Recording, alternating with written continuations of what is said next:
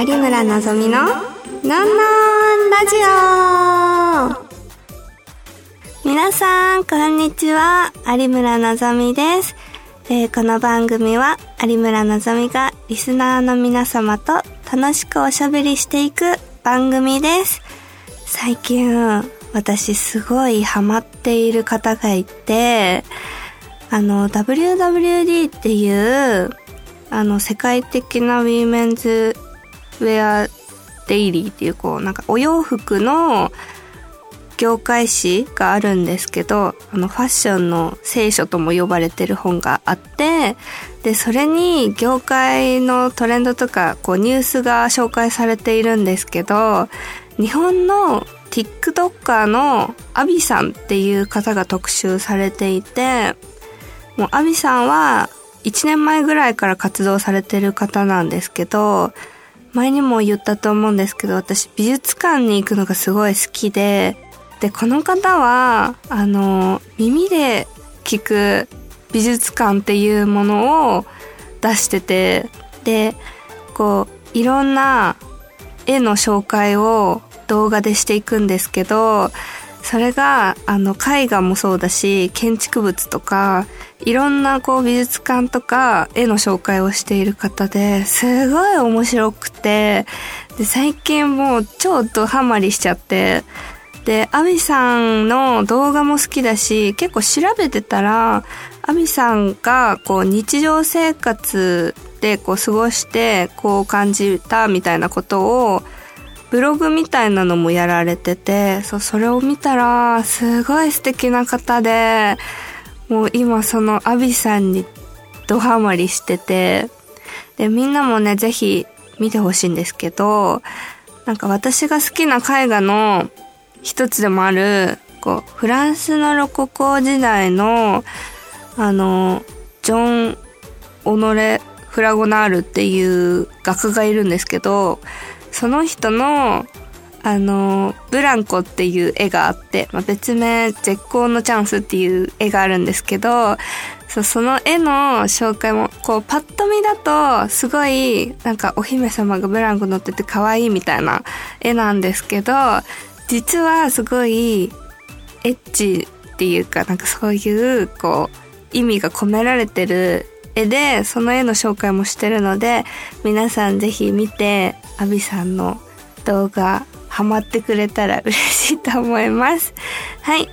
では番組では皆様からのメッセージを募集しています。メールの宛先は、サイトの右上にあるメッセージボタンから送ってください。皆様からのお便り、ぜひお待ちしております。それでは、有村のぞみののんなんラジオ、今日も最後までお付き合いください。この番組は、ラジオクロニクルの提供でお送りいたします。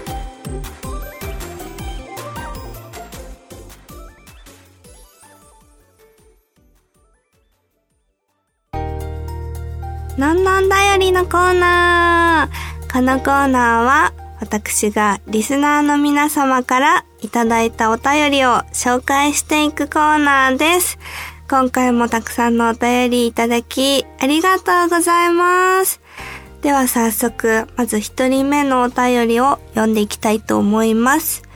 えー、エロ詩人の裸。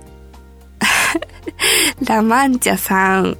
のんちゃん、こんにちは。早いもので12月ですね。早いですね。のんちゃんにとって今年はどんな一年だったでしょうか？そして気になるのは今年のクリスマスをどのように過ごすかということ話せる範囲でいいので予定が決まっているなら教えてください。はい。ラマンチャさん、ありがとうございます。えー、一年、今年もあっという間でしたね、本当に。今年もなんかこう、たくさんのメーカーさんから本当出させていただいて、すごく嬉しかったんですけど、あの私関西の方の、あのサンテレビさんとかで、あのケンコバさんの番組に出させていただいてて、で、今年は、もう、始まってすぐに関西の方でイベントもできて、で、12月の末にも、大阪に行けたんで、あの、東京をはじめ、いろんなこう地方でファンの人とお会いできて、直接、やっぱこう、SNS だけじゃファンの人と直接話ができないんで、みんなどう思ってくれてるかっていうか、なんかこう、私本当にファンの人いんのかなみたいな 気持ちになってきちゃったりするんですけど、直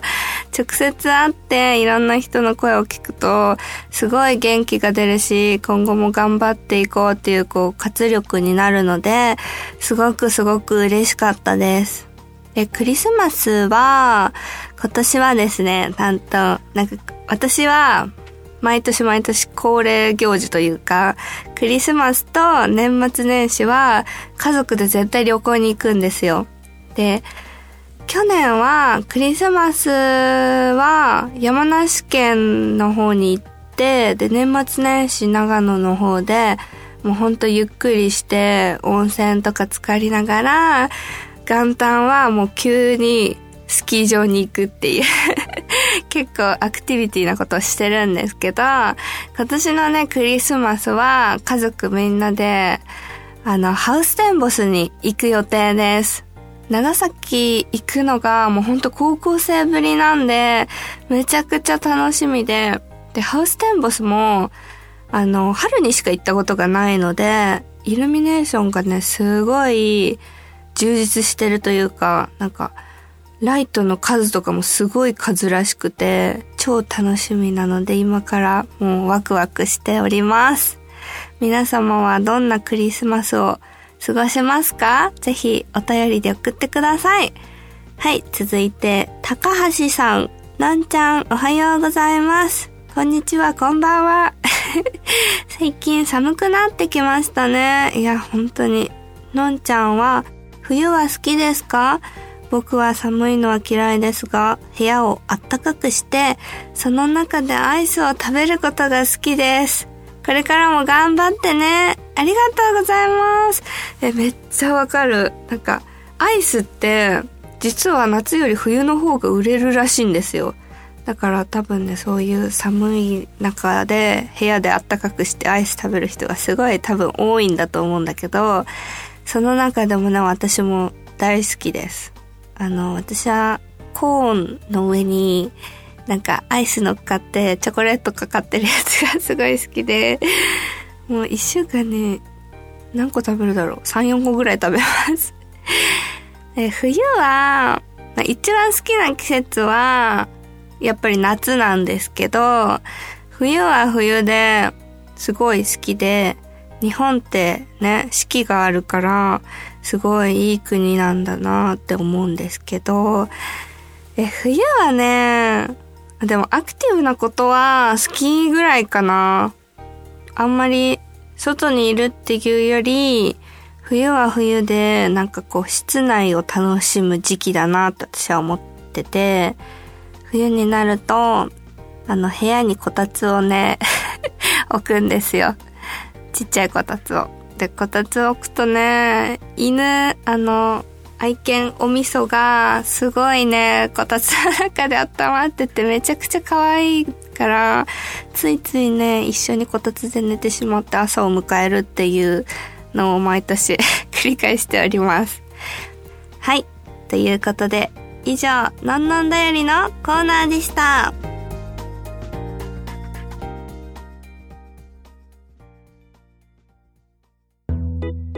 のんのんランキング？こ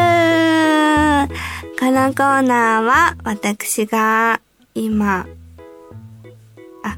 もう一回いいですか？すいません。さっき、のんのんだよりのコーナーって言ったのに、のんのんランキングって言っちゃった。のんのんランキングのコーナーにしよう。すいません。のんのんランキングのコーナー？このコーナーは私が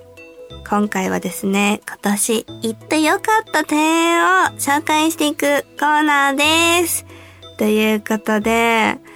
私ね、いろんなね、こうなんか庭園とか、最近はね、なんか国営の公園に行ったりするのにすごいハマっているんですけど、今年行ってよかった庭園を3つ紹介していきたいと思います。ということで早速、第3位。第3位はですね、陸義園。これは、東京にある、もうすごい有名なね、庭園なんで、行ったことある人も多いのかなと思うんですけど、文京区にある庭園で、あの、ついこの間、あの、紅葉の時期に私行ってきたんですけれども、なんとね、この日ね、雨が降っちゃって しかも結構なね、土砂降りだったんですよ。で、もう庭園の中ってこう結構土が多いじゃないですか。だから長靴履いてもうぐちょぐちょ言わせながら庭園見て回ってたんですけど、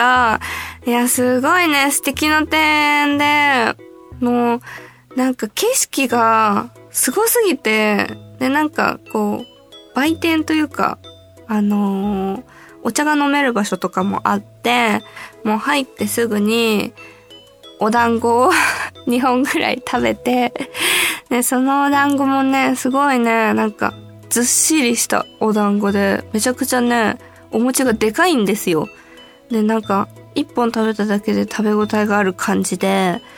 で、中入っても、お抹茶飲めるところがあって、お抹茶飲みながら、どら焼き食べながら素敵な庭園をね、こう見てたんですけど、雨の日は、なんか、私、晴れ女なんですよ。だから出かける時って基本的に晴れたことしかないから、雨の日って、なんか、いいイメージがなかったんですよ。今まではずっと。でも、雨は雨で、すごいいいなって、なんか結果的には、雨降ってくれてすごい良かったなって思える感じで、こう、植物とか、やっぱこう、池とか、紅葉のなんかこう、なんだろう、落ち葉とか、そういうのも、なんかこう、水たまりの中で落ちてる落ち葉とかがめちゃくちゃ綺麗で、えー、雨の日の紅葉もめちゃくちゃいいなって思った日でした。はい。続いて、第2位。第2位は、三景園です。これはね、横浜にある庭園なんですけど、これもね、ついこの間、紅葉の時期に、家族でワンちゃんを連れて、あ、でもね、ワンちゃんはね、庭園の中に入れないのでね、近くまでお散歩して、あとは私たちだけで入ったんですけど、この日はね、もうすごいね、晴れてくれてねそれはそれですごく綺麗だったんですけど、もう、産経、もうすごかったですね。もう、語彙力なくなるぐらい。なんか、あのー、紅葉もすごい綺麗で、なんか、結構広いんですよ、ここのね、庭園は。で、もう、あのー、豊臣秀吉が、あのー、すごい、ま、なんか、関わっている庭園というか、で、こう、京都から持ってきた、なんだっけ、五重の塔、三重の塔みたいな、それ、よく持ってきたな、みたいな。でかさのやつが、もう、一個一個が、もう、文化財レベルの、なんか、すごい建築物とか、もう庭園も、庭師さんが、もうちょっと歩くと、ほんと5メートルぎぐらいに庭師さんがいるんですよ。で、もう選定されてて、うわーすごい手のかかってる庭園だなっていう印象が私はありました。こう、松の木とかって、普通に生えてると、なんかみんなのイメージってこう、松の木って枝分かれしてるというか、イメージだと思うんですけど、あれって、わざとこう、幹を切ってて、繋いで、あの、わざとあの形に、その選定されて、あの形になってるみたいで、普通に松の木って生えると、なんか、一本の木みたいな感じになるらしいんですよ。でも、それが、もう全部、もう美しい形の松の木がバーって生えてて、うわーこれ全部人の手でやってるのかっていう凄さと、あとなんかカモがね、すごいいっぱい種類がいて、なんか、大きいお池みたいなとこがあるんですけど、そこにほんと200匹ぐらいいて、もうみんなね、ガーガーいてね、超可愛かった。本当に。なんか、すごい生き物とか、なんか自然の凄さを感じた庭園でした。はい。続いて、第1位は、偕楽園です。これはね、日本三名園の一つ。あの、茨城県の水戸、水戸市にある庭園なんですけど、日本三名園は私まだ二つしか行ったことがなくて、もう一個あるので来年行きたいなと思ってるんですけど、偕楽園はちょうど夏の時期に、あの茨城県の水戸の方にキャンプしに行ったんですよ。で、あの最近すごいグランピングブームだし、サウナブームじゃないですか。だから、あの、キャンプを私、あんまりしたことがなくて、で、自分でこう、全部ね、セットして持っていく人とかもこだわっているんですけど、私は、あんまり何持って行っていいかがわからないので、そういうグランピング施設だと全部用意してくれるから、そこに行って、ついでにサ活をしてきた、なんかサウナの活動をサ活というらしくって、サ活をね、した帰りに、あの次の日にこの庭園に行ったんですけど、偕楽園はね、もうすごい、すごい美しかった。なんか、まず、あの、建築物に行くまでのお庭がもうめちゃくちゃ広いんですよ。で、偕楽園は結構桜がね、有名な庭園らしいんですけど、桜は咲いてなかったけどもうね、さっきも言った通り松の木とか、もうすっごいなんかもう超美しい庭園だなっていうイメージ。さすが日本のね、三名園に入るだけのことがあるというか、もう文化もね、すごい歴史も深い庭園ですし、もうめちゃくちゃ美しくて、で、奥に、その、かやぶきの、あの、建築物もあって、で、その中も全部見れるんですよ。で、も中も中ですごくて、なんか、その時代に生きた人の生活というか、でも、それって、やっぱ、一般の市民じゃなくて、あの、まあ、貴族って言ったらあれですけど、結構いい暮らしをしてる人とか、あと、戦の、なんかこう、ここ、ここが傍聴室ですとか、なんか、そういう、あの、なんだろう、食事を運ぶ、これが、なんか3階から1階に食事を送る、なんか、ほんと煙突みたいなのとか買って、ああ、この時代ってこんなところから食料運んでたんだとか、なんかすごいいろんなことをね、感じさせてくれる素敵な庭園でした。またね、なんか桜の時期とかに、ぜひ、また何度も足を運びたくなるような庭園でした。皆さんもぜひこの3つ行ってみてください。はい。ということで、のんのんランキングのコーナーでした。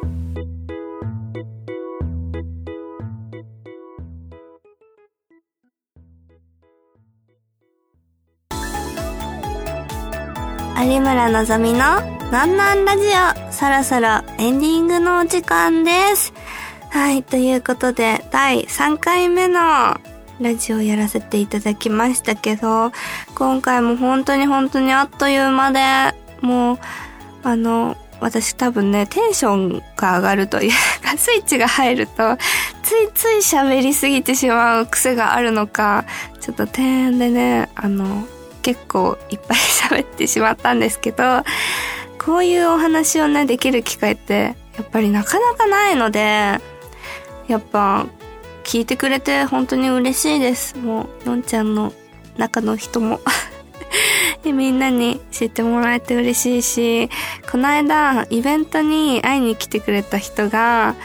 あの、私が前好きなお酒ランキングを紹介したと思うんですけど、その1位で紹介した赤ワインのメルローが好きって言ったんで、その自分の住んでる、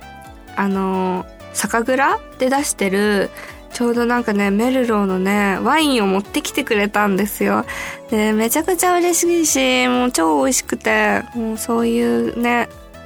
あの話ができるのが本当に嬉しいので、今後も皆さんぜひのんのんラジオ応援してください。はい、ということで、あの告知があるので紹介していきたいと思います。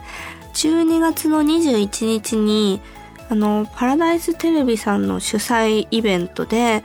なんか、まだ詳細は詳しく聞いてないんですけど、イベントをやる予定で、お客さんもね、多分そんなに多くはないけど入れる予定みたいなので、ぜひ私の SNS 等をチェックしてくれたら告知されると思うので、チェックしてみてください。はい、ということで、それでは有村のぞみののんのんラジオ、今日はここまでです。ここまでのお相手は有村のぞみがお送りいたしました。それではまた次回お会いいたしましょう。バイバーイ。この番組はラジオクロニクルの提供でお送りいたしました。はい OK です。やばいアドリブ考え出す